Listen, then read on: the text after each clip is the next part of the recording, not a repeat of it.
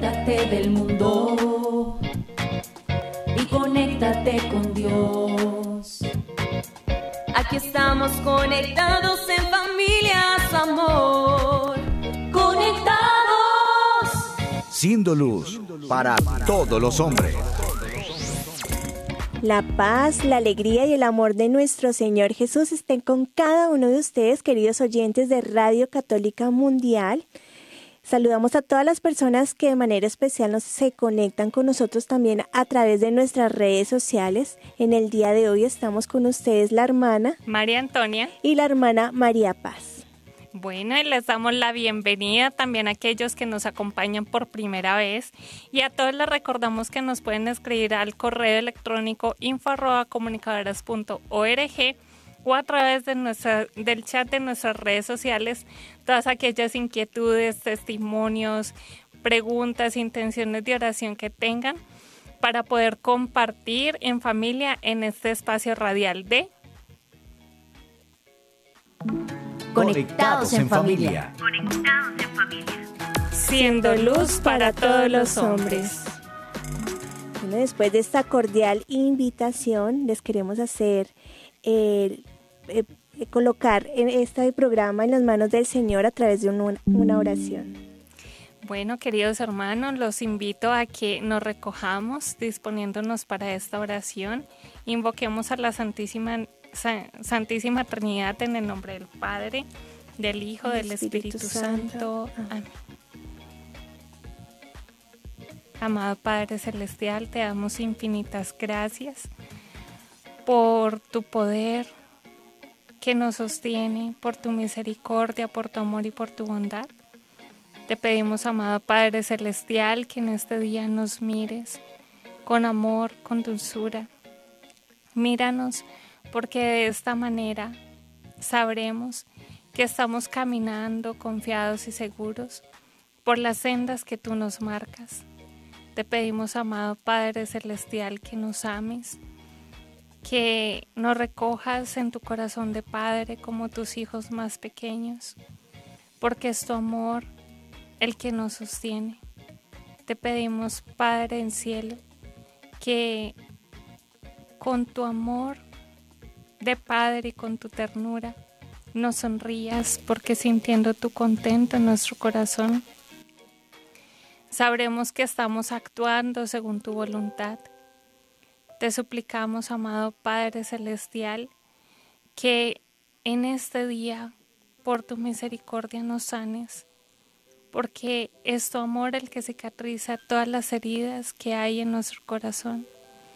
Es tu amor el que sana todas aquellas dificultades que nos han marcado. Es tu amor el que cicatriza nuestros corazones para ayudarnos a sentirnos hijos tuyos. Te suplicamos también, amado Padre Celestial, que en este día nos utilices, porque siendo tus instrumentos podremos transmitir el amor a nuestros hermanos, siendo esos instrumentos de tu gracia, de luz, de fuerza y de amor para cuantos nos rodean. Te pedimos también, amado Padre Celestial, que nos guíes, porque si estamos cogidos de tu mano podremos caminar confiados por las sendas de la santidad. Y por tu misericordia y por tu amor, te suplicamos que nos corrijas, porque de esta manera podremos regresar al camino que tú nos has trazado. Gracias Señor por este día que nos regalas, por este nuevo amanecer que nos concedes. Y todo eso te lo pedimos por intercesión de María Santísima, tu hija predilecta, aquella que nunca te, te ha causado un disgusto, para que a través de ella todo lo que hacemos sea para tu gloria. Ruega por nosotros, Santa Madre de Dios, para que seamos dignos de alcanzar las promesas y gracias de nuestro Señor Jesucristo. Amén. Es hora de comenzar. Estamos conectados. Bueno, queridos hermanos, es una gran dicha para cada uno de nosotros encontrarnos ya casi a las puertas de la Navidad. Ya empezó esa cuenta regresiva, quedan poquitos días y esperamos que todos sigamos avivando ese deseo y ese compromiso de recibir al niño Jesús en cada uno de nuestros corazones. No olvidemos que el Señor, por amor a nosotros, se encarna y se hace niño.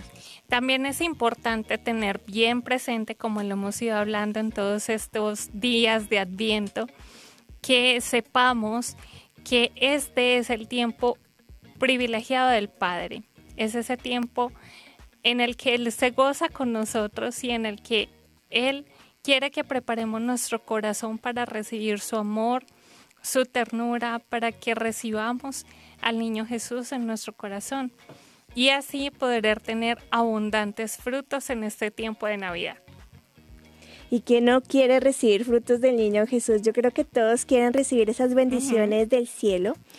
Y pues para poder seguir conociendo eh, esa, ese amor tan inmenso de nuestro Padre Celestial, eh, queremos descubrir cada una de las cualidades eh, que tiene ese Padre misericordioso, que no es un Padre lejano a nosotros y que ha querido alcanzarnos al dejarse sentir su amor a cada uno de nosotros. Qué bueno que este tiempo de Adviento nos permite descubrir como esas facetas del Padre Celestial y cuán grande es su amor por cada uno de nosotros. Así es, querida hermana, recordemos que Dios Padre es el que ha tenido la iniciativa en todo el que ha tenido la iniciativa en llamarnos a la existencia, pero también el que ha tenido la iniciativa de salvarnos, de redimirnos. Por eso nos ha entregado su mayor tesoro, que es su propio Hijo, porque solo de esta manera podría resolverse, podría volverse a restaurar todo ese abismo profundo que se había ocasionado por el pecado original. Y también es iniciativa suya el que te sientas amado en este día, en el el que, en el que Él quiere que te dejes amar profundamente por Él, que puedas experimentar su ternura, su misericordia y su bondad y puedas prepararte adecuadamente para experimentar cada día esto, porque Navidad, hermanos, no es solamente el 24 de diciembre. Navidad puede ser todos los días si realmente estamos dispuestos a dejarnos amar por Dios. Qué bonito esta hermana Antonio que eh, descubrir que Jesús quiere amarnos completamente y nos quiere mostrar quién es el Padre Celestial, nos quiere dar a conocer esa ternura de Dios. Y eso, este tema se hace urgente conocerlo porque hoy en día el mundo se ha encargado de mostrarnos una cara de Dios totalmente errónea, nos, ha vendido la idea de que Dios es un tirano, que Dios es intransigente, que es un juez que nos mira solo para condenarnos y no es así, hermanos. Nuestro Padre Celestial quiere derramar su ternura por cada uno de nosotros. Bueno, y sin más preámbulos, vamos a iniciar este tema del día que está titulado Descubriendo la ternura del Padre. Así que los invito a que iniciemos con una reflexión meditando una frase de nuestra espiritualidad. Conéctate con este pensamiento. Con cuánta, con cuánta dulzura, ternura y amor pronunciaba Jesús el nombre de su Padre. Haz tú lo mismo, siempre con sumo respeto. Bueno, realmente esta frase nos permite ahondar un poco y contemplar que no solo la hermosa relación, no, solo, no solo la hermosa relación que tenía Jesús con el Padre del cielo, sino también el conocimiento que tenía de él. Y precisamente Jesús quiere que nosotros descubramos ese conocimiento del Padre. Y nos quiere enseñar que el Padre es rey, pero a la vez es maternal, también que Él es juez, pero también que es tierno y amoroso. Él es el Todopoderoso, pero a la vez es manso. Qué bonito ver que, el Señor pues tiene diferentes facetas y que depende de las circunstancias de nuestra vida, podemos experimentar a Dios como rey, como padre, como juez, pero también como misericordioso, como manso. Entonces estamos invitados a conocerlo. Yo creo que en la medida que nos acercamos en esa relación eh, con el Señor, eh, descubriendo pues esa, esa persona de Dios, porque Él es persona, a veces tenemos como una idea un poco fantasiosa del Señor y lo dejamos como por allá en la nube. Y no tenemos como esa relación personal, decía un padre muy cercano a la comunidad, que a veces dejamos a Dios en como personaje. Y nos perdemos de esa relación personal con Él. Es, es importante por eso la oración, para que podamos eh, conocer realmente quién es el Padre. A través de la oración podemos descubrir eh, su amor, su ternura, su bondad, su misericordia, en fin, todas las facetas. Queridos hermanos, siempre hemos dicho algo y es que no se puede amar lo que no se conoce. Y realmente Jesús vino a darnos ejemplo del conocimiento del Padre, porque estaba tan íntimamente unido a Él que sabía hasta el, último de sus atributos. Yo creo que si un día los discípulos le hubieran preguntado, cuéntanos todos los atributos del Padre, Jesús sin problemas se los hubiera enumerado.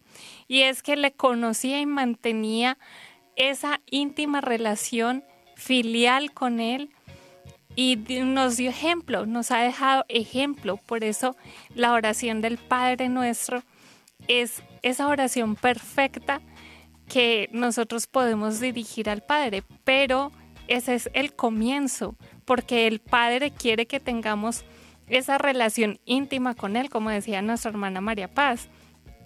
Por tanto, Jesús eh, ha dejado evidencia en los evangelios y el evangelista San Juan recoge en varios versículos esa relación que tenía Jesús con Papá Dios. En uno de ellos dice, yo, soy yo y el Padre somos uno. En otro versículo nos menciona, todo lo que tiene el Padre es mío. Y por último, una expresión hermosísima, es el que me ha visto a mí, ha visto al Padre. Queridos hermanos, Jesús es el rostro del Padre. Él vino a que le conociéramos realmente, a hacernos hijos en Él. Y por eso el Padre en cielo, en este tiempo privilegiado, quiere que entres en oración, quiere que entres en ese íntimo diálogo con Él y le cuentes todo aquello que hay en tu corazón, le cuentes todo aquello que te hace sufrir, le cuentes todo aquello que, que te hace también sonreír, porque no todo, no todo tiene que ser sufrimiento, sino cuéntale también aquello que te, que te alegra, que te enternece. Háblale como le hablas a tu papá aquí en la tierra o a tu mamá, háblale así, con cercanía, con confianza, con esa dulzura que puede sentir un hijo hacia su padre. Qué bonito porque una relación se construye, ¿no? No, no es algo que llega como caído del cielo, sino se va construyendo como tratamos personalmente o familiarmente a una persona muy querida para nosotros. Y precisamente esa relación que tenía eh, nuestro Padre Celestial con Jesús eh, es la misma relación que Dios anhela tener con cada uno de nosotros. O sea, Él quiere darnos a conocer su corazón. Y como lo decía la hermana Antonia, pues eso, ese corazón solo lo llegamos a conocer a través de la oración, a través de ese diálogo íntimo de amor que podemos tener con nuestro Padre Celestial, porque somos hijos en el Hijo y por eso precisamente podemos llegar a tener como esa relación tan íntima con nuestro Padre del cielo. Hay una, un versículo de la Biblia, de los Evangelios específicamente, que a mí me impacta y es que Dios hace salir el sol sobre malos y buenos. Y es que Dios Padre no es solamente bueno, misericordioso y eh, generoso, bueno, y todos los atributos que nos podamos imaginar con los buenos, sino que también aquellos que más le han herido es con aquellos con los que tiene más misericordia. Por eso el ejemplo del hijo pródigo, aquel hijo que más había, mm, había hecho sufrir al padre, fue el más esperado. Y aunque el hijo mayor siempre había estado junto al padre, sabía y sabía que todo lo que tenía el padre era suyo y gozaba de la presencia de su padre, aquel hijo pródigo que regresó fue el que experimentó en gran medida ese amor de Padre y es que así es Papá Dios con cada uno de nosotros. Piensa en aquella persona que de pronto te puede haber hecho daño y ahora míralo y pídele a Jesús la gracia de mirarlo con los ojos del Padre. ¿Cómo crees que lo miraría Papá Dios? Pues así como mira Papá Dios a esa persona que a ti te ha fallado, así te está mirando también a ti, porque en algún momento pudiste haberle fallado, en algún momento te apartaste de su camino, pero Él cada día te muestra su amor, su ternura hacia ti y te dice, ven, tranquilo, camina conmigo, yo te tomo de la mano y te, y te ayudo como ayuda a, mi pueblo. Y por eso es que, hermana, a mí me encanta eh, meditar la Sagrada Escritura en clave de, de, la historia de la salvación, esa historia de salvación de cada uno, porque todos, hasta el más santo, ha tenido una historia de salvación particular. Entonces, queridos hermanos, este es un tiempo para perdonar, para amar, para sentir esa ternura de Dios, pero no solamente para quedarnos con ella, sino también para transmitirla a los demás. Precisamente, hermana Antonia, como es un tiempo de ahondar en esa ternura de Dios, también es un tiempo de conocer esa misericordia del Señor, esa misericordia que quiere llegar a nuestros corazones, ¿no? Para afianzar y para experimentarla en nuestra vida. A veces podemos caer en la tentación de pensar que nos hemos equivocado mucho y que nuestros pecados no tienen perdón de Dios, porque de pronto somos muy severos con nosotros mismos. Hermanos, el Señor quiere levantarnos, el Señor quiere darnos ese regalo del perdón, pero es necesario que nosotros nos dejemos levantar por Él. No hay pecado que Él como Padre no perdone. Solo espera que nuestro corazón eh, se humille y reconozca sus faltas para Él, él poder levantarnos, restaurarnos y regalarnos su gracia. También es un tiempo de descubrir pues eh, la compasión del Señor y qué bonito que en estos días en donde en la Santa Eucaristía eh, las lecturas nos regalan como todo esas profecías y ese preámbulo a la llegada del Mesías, todo lo que se ha anunciado respecto a ese Mesías prometido, que nos tomemos el tiempo también de meditar un poco los salmos, eh, también el libro del profeta Isaías, donde nos damos cuenta, es hermosísimo este libro, porque nos damos cuenta ese derroche de amor y de compasión y de ternura por parte de nuestro Padre del Cielo. Así es, y es que Jesús, y lo vemos en todos estos textos que nos está invitando nuestra hermana a meditar, es el rostro misericordioso del Padre.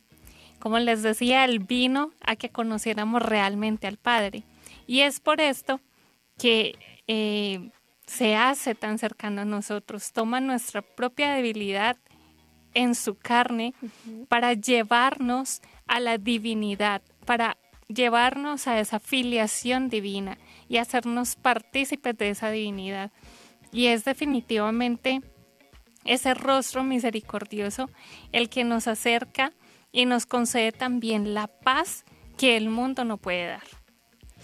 Quiero compartir con ustedes una plegaria muy hermosa que el Señor había enseñado a Moisés para que bendijera, para que los sacerdotes bendijeran a los hijos de Israel y es muy bonito meditarla porque eh, podemos entender con mayor claridad la venida del Hijo de Dios aquí en la tierra. Es una oración eh, que hacen también los franciscanos eh, la encontramos en el libro de, los números, en el capítulo 6, versículos 24-26. El Señor te bendiga y te guarde, el Señor haga brillar su rostro sobre ti y te conceda su gracia. El Señor alcance su rostro hacia ti y te conceda la paz. ¿Y quién es la paz? Nuestro mismo Jesús. Así es, hermana, y es que también la invitación de este tiempo no es solamente reconocer que Dios es misericordioso, que eso pues ya lo estamos viendo, lo sabemos aquí, pero este tiempo es especial para que realmente nos abracemos a esa misericordia, para que le creamos realmente a nuestro Padre y para que experimentemos esa relación en, el, en la que Él se quiere desbordar en ternura, en bondad, en, no sé, es que de verdad, no sé si se les enternece el corazón al meditar todo esto porque realmente Dios quiere darnos todo, por eso nos dio su Hijo, que era su todo. Él, yo creo que cuando hicieron eh, ese consenso, y pues así lo contaba nuestro Padre Fundador, para crear al hombre y luego para enviar a Jesús, y que era la gran prueba de los ángeles, yo creo que él, él nos miró con tanta ternura que dijo, yo no puedo dejarlos que sigan condenándose, yo no puedo dejarlos que sigan en la muerte eterna, yo no puedo dejarlos que se vayan al fuego eterno. Yo tengo que hacer algo y por eso es que envía a su hijo, porque nos ama tanto y te ama tanto a ti, me ama tanto a mí, que ha entregado lo que más tenía, que es a él mismo hecho carne. Entonces, abrázate a esa misericordia, disfruta de esa ternura que tu Padre te quiere dar, no lo veas como un Dios lejano, no lo veas como ese Dios justiciero que solo te está señalando tus pecados, porque esas son mentiras que el acusador quiere que, te creas. Esas son mentiras que el enemigo quiere infundir en tu corazón para que no trates a Dios como Padre. Entonces aprovecha este tiempo que dijo el padre esta mañana, es un tiempo que a todo, a todo el mundo le brota la ternura, a todo el mundo le brota pues como esa alegría, ese amor y, y realmente deja que tu corazón experimente todo eso que Dios te quiere dar. Bueno, y este inmenso regalo del cielo, este inmenso don, eh, conlleva una responsabilidad muy grande porque al recibir la ternura de Dios en nuestra vida, hermanos, eh, tenemos que transmitir esa ternura de Dios a los demás, no es solo para que nos llenemos de, ese amor, de esa alegría, de esa ternura y ya, no, el Señor nos la da también para que nosotros podamos comunicar esa ternura de Dios a los demás y seamos capaces de exteriorizarla, de compartirla. Eh, yo creo que ahí nos damos cuenta realmente si estamos llenándonos de la ternura de Dios, mirando el trato que tenemos con los demás. A veces somos muy duros con las demás personas, personas juzgamos eh, de una manera severa, realmente eh, pretendemos que los demás nos tengan compasión, pero no somos compasivos para comprender también las equivocaciones de los demás. El mundo, queridos hermanos, necesita de comprensión no sé si has tenido esa experiencia de sentirte comprendido por alguien. Es hermoso cuando uno puede tener ese, esa vivencia de sentir que alguien lo comprende. Y por eso Jesús vino a darnos ejemplo, ejemplo de bondad, de ternura y de comprensión. Y esto lo hace cuando nos da el ejemplo del buen samaritano, que no pasa de largo ante la necesidad de aquel que ni siquiera era de, su mismo pueblo, incluso era alguien que eran enemigos, entre esos pueblos eran enemigos.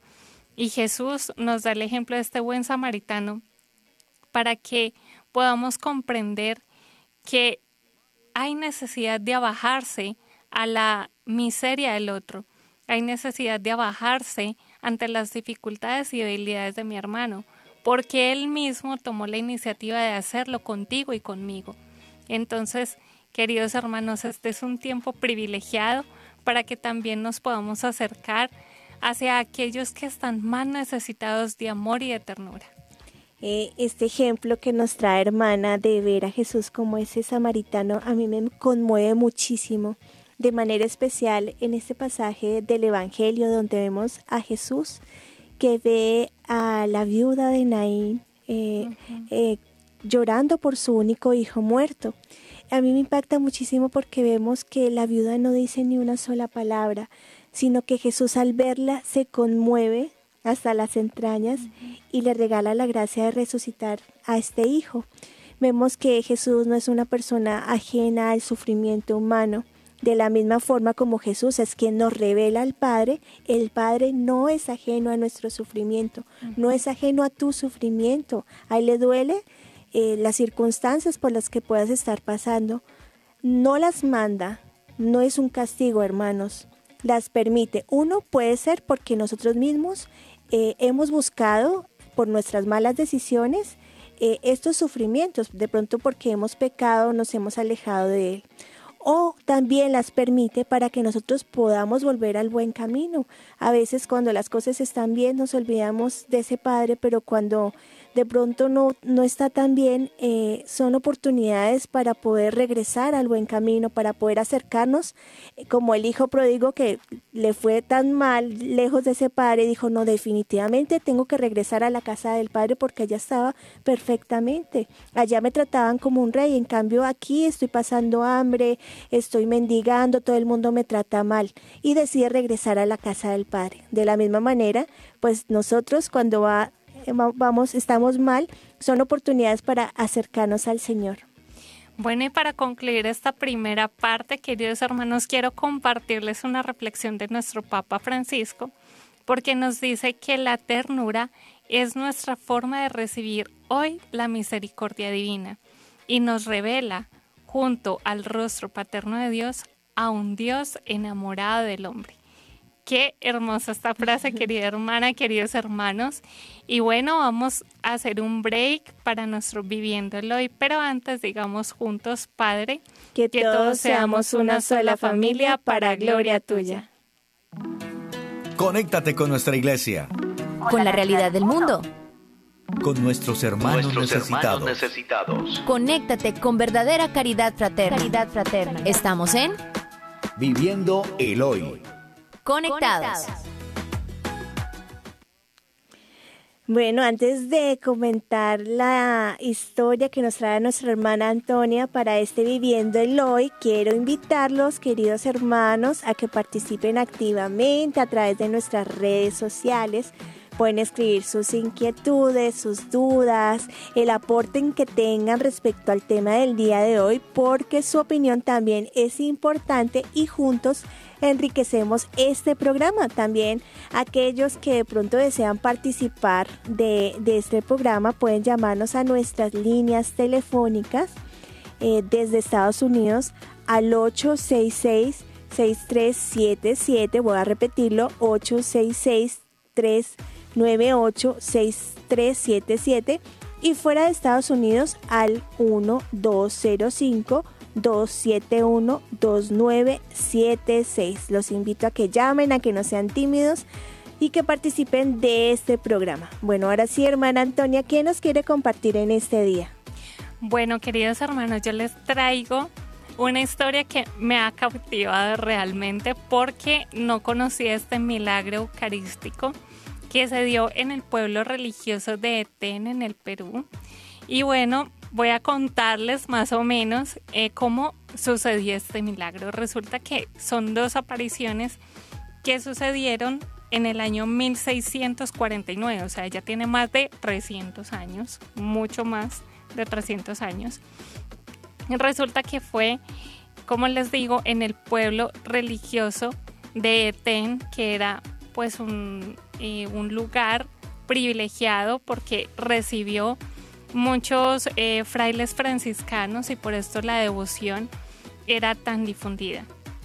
Resulta que era las vísperas de Corpus Christi cuando eh, Fray, no, Fray no, cuando el vicario, sí, era un fraile, Fray Jerónimo de Silva Manrique y todo el coro eh, que estaba congregado celebrando y entonando los cantos de Corpus Christi, estaban en ese momento cuando empezó a ver eh, este fraile, Fray Jerónimo, que había una forma humana dentro de la Sagrada Hostia y que esta forma humana era la forma de un niño. Es hermoso porque cuenta que al instante empezó a escucharse un rumor exaltado entre la multitud.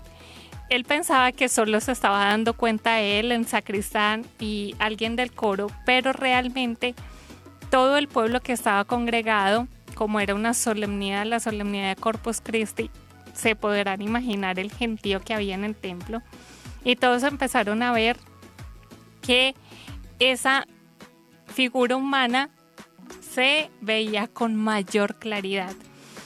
Dice, dicen los testimonios que al instante se escuchó un rumor, un rumor exaltado y se produjo un unísono en, la, en toda la asamblea, pero no de miedo ni de, ni de chismorreo, sino que de exaltación y de fulgor porque estaban viendo asombrados lo que el sacerdote estaba poniendo en la custodia. Y es que en ese momento el sacerdote eh, Fray Jerónimo estaba poniendo el viril en la, en la custodia y ahí es que se empieza a ver claramente la figura del divino niño. A todo lo que el pueblo exclama, oh milagro divino, un hermoso niño que se mueve en la hostia dirigiendo su dulce mirada hacia la multitud. Y es Jesús en persona el que se hace en la figura del niño dentro de esta hostia consagrada para que todos puedan experimentar la dulzura de Dios. Me parece hermoso porque dicen que el niño miraba a la multitud enternecido, entonces vemos ahí ese reflejo de la ternura de Dios.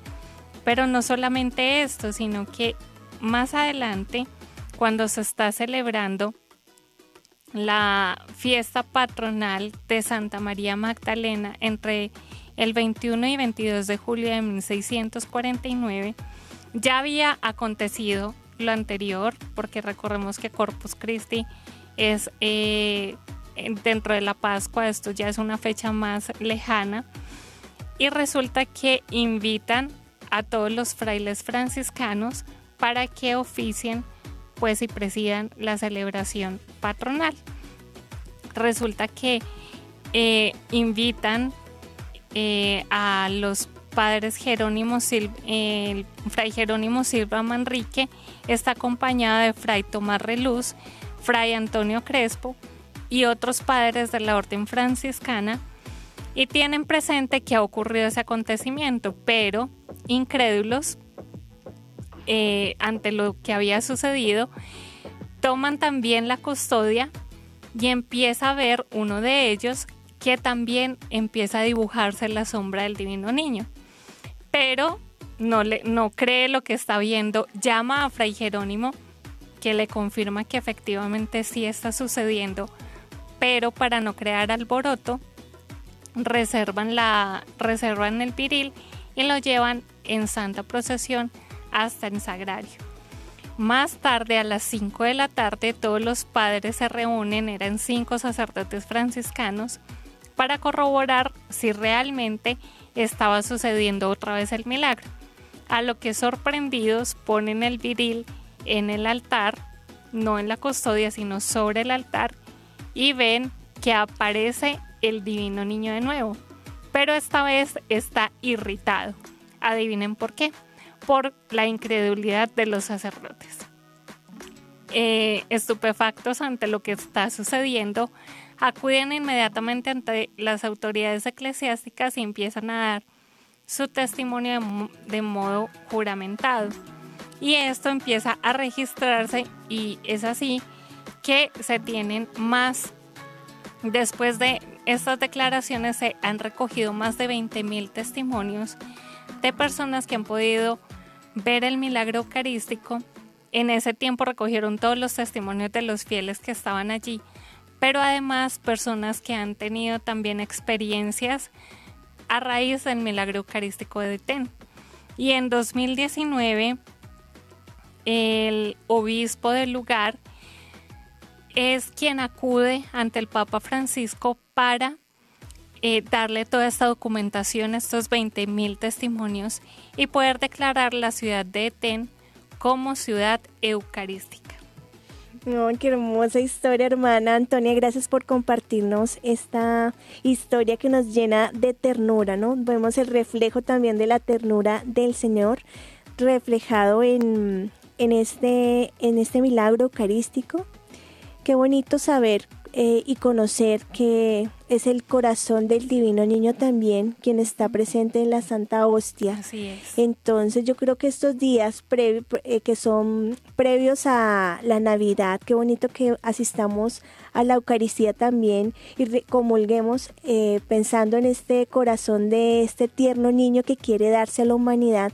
Y yo creo que también es una buena preparación para poder eh, anhelar y crecer como en ese fervor y en ese anhelo de recibir eh, esta Navidad.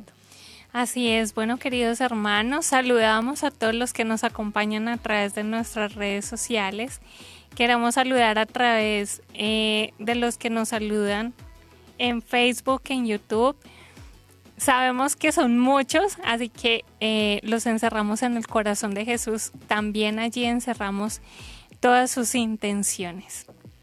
Bueno, también eh, oramos por todas las, por todos y cada una de las personas que nos escriben a través de YouTube, de Facebook, a través de eh, YouTube de mm, EWTN que se conectan con nosotros. Es muy bonito ver que nos escriben desde diferentes partes del mundo, que están bien conectados con nosotros y que desean compartir este programa como con mayor eh, eh, fervor y también con, con, esa preparación para, para esta Navidad. Quiero saludar desde YouTube a William, a John Elkin, a Daisy, a Hilda, a Julio Alberto, a John Elkin, a Delmira, a, a la hermana Andrea, a Eloy, a Cristi, Lugeria, en fin, a cada una de las personas que nos están escribiendo, esperamos que, ah, mira, nos hacen una pregunta, mi hermana Antonia. Señora. ¿Cómo puedo ayudar a una niña de 11 años que fue violada por su padre para que pueda separar la imagen de Dios de este padre que no la cuidó? Es una pregunta un poco fuerte. Un poco fuerte, pero yo creo que la manera es obviamente mostrarle ese rostro misericordioso de Dios también hacia esa persona que le hirió, ¿sí?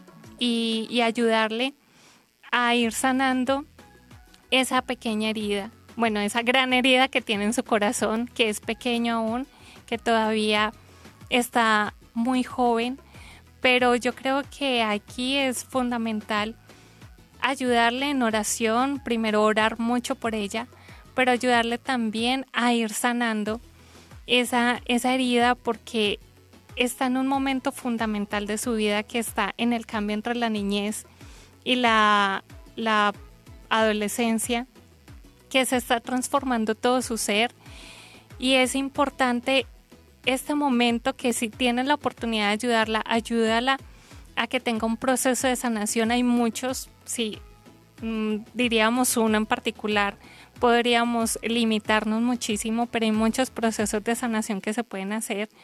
Acompañarla mucho, que vea la ternura de Dios, de pronto también en otras personas, o si tú tienes hijos, que pueda haber eh, la ternura con que tratas a, a tus hijos. Y también pues acompañarla en todo este tiempo de la adolescencia para que ella pueda sanar esa herida tan grande que se le ha ocasionado no solo con, con la figura paterna, sino realmente con todos los referentes masculinos que puede haber en su vida. Entonces es crucial ayudarla a sanar para que ella eh, pueda ser una adulta que conozca y se complazca también en esa relación íntima con Dios Padre y que pueda salir adelante, porque sin duda es una herida que la ha marcado profundamente, pero es posible salir de ella. Entonces, yo creo que con la oración, hermana María Paz, y con un buen proceso de sanación, ella podrá ir viendo también la misericordia de Dios. Yo eh, añadiría algo y pues como es un caso un poco delicado, yo siento que también es necesario el acompañamiento de pronto de un psicólogo católico, ¿no? Aclaro católico porque a veces hay otros que no ayudan mucho al caso para que pueda ir tratando pues esa herida tan fuerte, ¿no? Y también revelar que si el padre en la tierra falla, porque decir, explicarles, los seres humanos fallamos, a veces decepcionamos, pero enseñarles esa cara de Dios de aquel que nunca va a fallar, de aquel que nunca va a decepcionar, de aquel que lo que quiere es amarnos completamente. Eh, recordaba hace poco las palabras de la madre Gabriela que comentaba de un caso de una señora que quedó viuda y la niña, su hija, eh, quedó sin papá desde muy joven. Entonces ella le empezó a decir, bueno, tu papá de la tierra se fue, pero tú tienes un padre en el cielo. Entonces eh, ese padre, eh, él es tu papá. Y entonces cada vez que necesitas pedirle un permiso, tienes que ir a donde tu papá a preguntarle si él te deja o no. Y esta niña desarrolló una relación tan íntima con Dios Padre que le pedía permiso para todo. Y sentía que realmente eh, Dios a veces le da permiso y a veces no. Entonces qué bonito saber que, que los seres humanos decepcionan, pero que Dios como Padre nunca va a decepcionar. Bueno, queridos hermanos, ya está. Y hasta aquí nuestro Viviendo el Hoy. Seguimos conectados. Seguimos conectados. Bueno, iniciamos esta segunda parte de nuestro programa eh, llamado Descubriendo la ternura del Padre explicando qué significa la palabra ternura, porque la hemos mencionado, pero de pronto para muchos pues no tenemos como un concepto muy, muy claro. Bueno, según el, el diccionario de la, de la lengua española, nos dice que eh, su significado es, la es el sentimiento de cariño entrañable. Por eso cuando decimos que Dios es tierno, vemos que, que es un profundo sentimiento eh, y esto viene también de la profunda conmoción y afección que tiene, sucede en las entrañas de un padre que nos ama. Qué bonito meditar por eso cuán grande es la ternura de Dios y que vemos que este sentimiento nace desde lo más profundo de Él mismo. ¿Y cuántos ejemplos de la misericordia del Padre tenemos en las Sagradas Escrituras que las hemos reiterado en muchas ocasiones que es importante meditar? Por esto es que la ternura es realmente conmoverse ante la necesidad de quien se ama y, se, y, de quien necesita ser amado. También es importante em, tener claro lo que es la ternura porque a veces podemos confundir esto con como una actitud meramente dulzona o una actitud de alcahuetería o algo superficial. Por eso muchas veces hay algunas personas que tienen temor a mostrar como esa faceta de ternura ante los demás porque creen que de pronto esto los hace ver vulnerables o débiles. o, que de pronto eh, pues pueden estar como muy frágiles ante los demás entonces deciden como endurecer pues el, el corazón para que no vean esa faceta de ellos mismos, ¿no? Y es todo lo contrario, esto se refiere a una virtud fuerte que implica también pues el agacharse, el abajarse, inclinarse a la debilidad humana para abrazarla con todo ello. El, mismo Dios nos enseña a hacerlo y nos invita a que nosotros también nos abajemos a perdonar a aquellos que nos han ofendido, a quienes nos han hecho daño, a quienes de pronto según nuestro criterio no merecen consideración. Así es, queridos hermanos, entonces realmente es posible replicar la ternura de Dios, es posible comunicarle esa ternura de Dios también a nuestros hermanos. ¿Y cómo lo podemos hacer? Renunciando a nosotros mismos, con todas las virtudes y todo el camino que hemos ido recorriendo en este adviento, con un corazón sencillo, con un corazón humilde, reconociendo que si el otro ha caído, yo también he caído y que estoy llamada a abrazar al otro con misericordia, abrazar al que está caído, abrazar al que se siente miserable, porque en algún momento tú también te has sentido así. Entonces es una llamada a comprender al otro y a mirarlo con esos ojos paternos, a mirarlo con los ojos de Dios Padre, porque es Él el que infunde este don maravilloso de la ternura en nuestros corazones. Y asimismo, al infundir este don tan hermoso, tenemos que estar en esa comunicación íntima con el Señor, porque quien experimenta en su vida la ternura de Dios es capaz de transmitir ese amor tierno y compasivo de Dios. ¿no? Es, esto hace circular el amor de, que proviene de Dios para impregnar en nuestra actividad cotidiana, en todo lo que vamos a hacer, ese perfume de cariño, porque no vamos a andar con un rostro endurecido, sino todo lo contrario, vamos a tener la cercanía, esa calidez en el trato con los demás, se nos debe notar esa ternura que recibimos del Señor. Bueno, y si tenemos un ejemplo de ternura entre nosotros y además que es un personaje crucial en este adviento es imitar a San José. Mm. Yo creo que San José bien tiene el título de Padre de la Ternura, porque a través suyo Jesús pudo experimentar en cada momento la ternura de Dios Padre, porque San José así la había sentido, por eso San José nunca fue capaz de negarle algo a Dios, incluso cuando quiso repudiar a María Santísima, sus entrañas se conmovieron ante lo que estaba sucediendo, y él no sabía qué hacer hasta que el ángel vino y le dijo tranquilo, no tengas miedo porque esto ha sido un prodigio de Dios, no una, no una debilidad humana. Entonces vemos que en todo momento San José fue protector, fue misericordioso, fue tierno con María y con, y con el niño con Jesús hasta que lo pudo acompañar.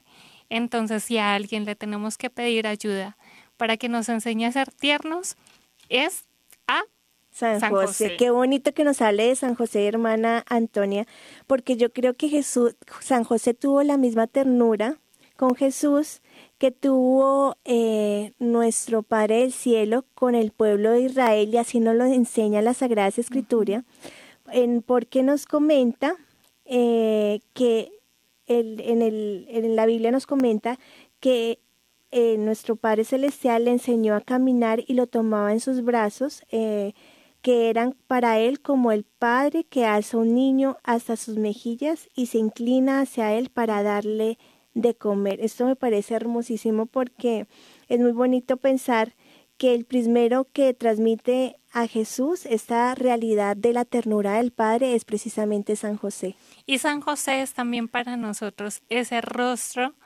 paterno y ese rostro de la ternura del Padre.